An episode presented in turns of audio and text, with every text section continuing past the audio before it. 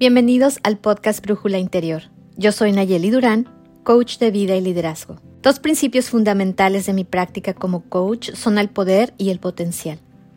Cuando me refiero a poder o poderes, me refiero a la firme creencia que tengo de que todos en el mundo somos seres poderosos, con la capacidad de elegir, crear cambios e influir en nosotros mismos y en el mundo que nos rodea. En los últimos tres episodios he compartido contigo lo que creo que son los poderes universales. Hoy voy a abordar tus poderes únicos y personales. ¿Qué son? ¿Cómo identificarlos? Y cómo usarlos conscientemente. Quédate conmigo.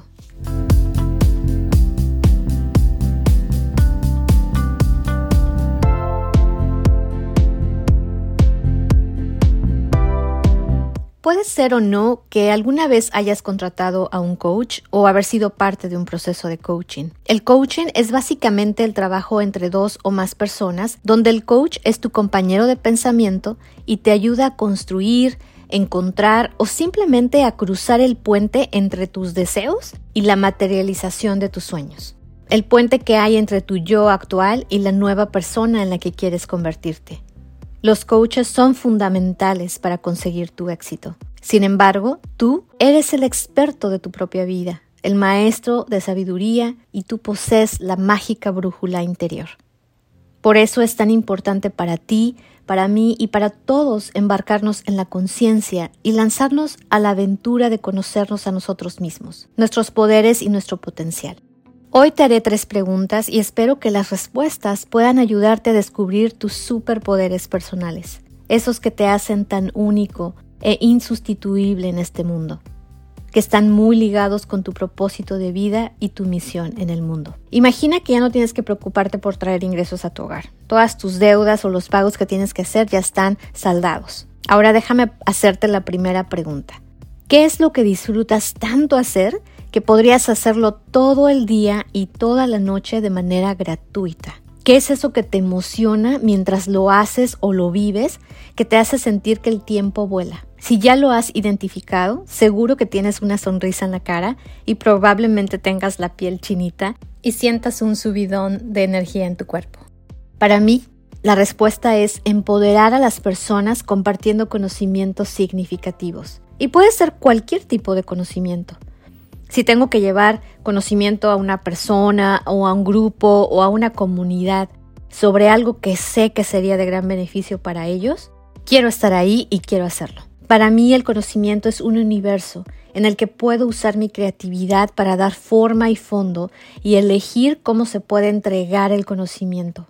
Y en la otra esquina de ese universo puedo ver a otros ser mejores, más hábiles, más felices y empoderados. En cualquier trabajo que he tenido siempre he encontrado mi punto feliz cuando puedo entrenar, asesorar o compartir con una persona o grupo información, técnicas, nuevas formas de ver y hacer las cosas. Eso me hace fluir. Por cierto, el autor de un libro con el mismo nombre, Fluir o Flow en inglés, Mihaly Csikszentmihalyi, define el estado de fluir como la sensación de disfrute, propósito y significado. ¿A ti qué te hace fluir? La segunda pregunta está relacionada con los dones que posees naturalmente. ¿Cuáles dirías que son tus dones naturales? Y si te resulta difícil identificar la respuesta a esta pregunta, puedes pedir ayuda a alguien que te conozca muy bien, incluso que te conozca desde que eras un niño. ¿Cómo saber cuáles son tus dones? Una de las formas es yendo a tu infancia. Durante la niñez somos tan puros que en ese entonces todavía no estábamos siendo condicionados con las historias que otros nos contaban. Éramos seres auténticos descubriendo el mundo. Accede a tus recuerdos de cuáles eran tus juegos favoritos, lo que te resultaba natural hacer. Algo que tal vez tus padres, tus maestros, tus vecinos elogiaban de ti desde que eras niño. ¿Cuáles eran esas cosas que recordabas haber disfrutado durante los veranos, los fines de semana o en tu tiempo libre? Cuando Albert Einstein tenía cinco años, su padre le regaló una brújula. Einstein quedó asombrado de inmediato con el objeto y estaba intrigado en cómo la aguja podía cambiar de dirección cuando la movía de aquí para allá.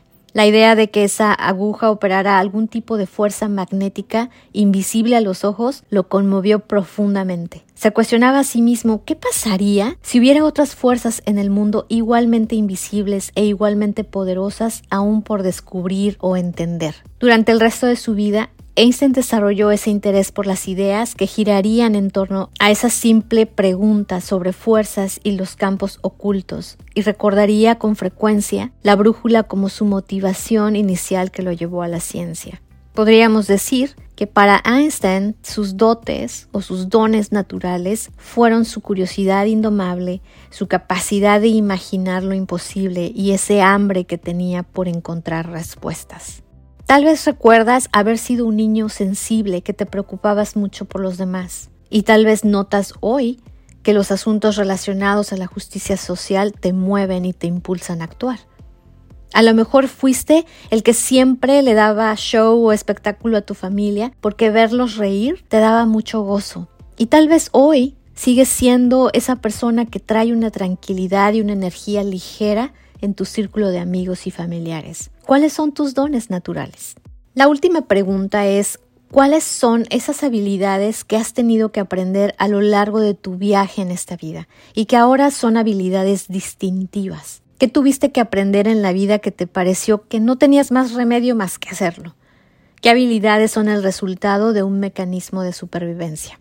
Te comparto un par de ejemplos. Tengo un amigo muy querido que cocina maravillosamente no solamente cocina bien, sino que ha creado recetas originales y asombrosas.